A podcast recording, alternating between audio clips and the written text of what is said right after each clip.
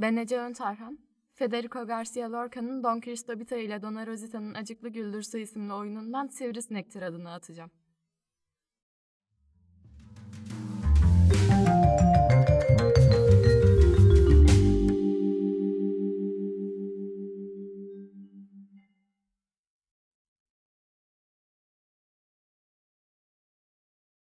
Bayanlar bir de baylar.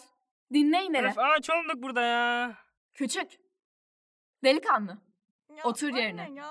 Göremiyorum, göremiyorum. Sen de küçük hanım kapa çeneni. Yoksa öyle bir pataklarım ki seni bir daha yerinden bile kıpırdayamazsın.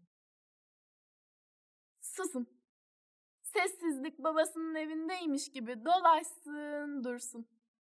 Susun susun da son söylenen sözlerin tatlı kalıntıları süzüle süzüle suyun dibine otursun.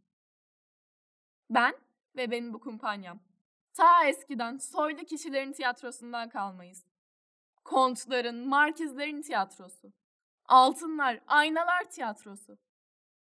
Hani şu soylu bayların aa, uyumaya geldiği, soylu bayanların da ay onların da uyumaya geldiği.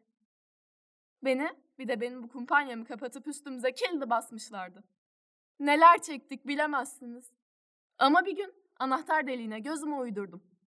Işıkta taze menekşe gibi titreyen bir yıldız gördüm. Zorladım, dayandım, sonuna kadar açtım gözümü.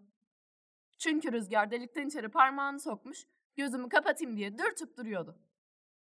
O yıldızın altında cici kayıklarının yol sürdüğü geniş bir ırmak bana bakıp gülümsedi. Söyledim arkadaşlarıma. Tarlalardan, çayırlardan koşa koşa kaçtık. Basit insanları, soylu olmayan kişileri aradık.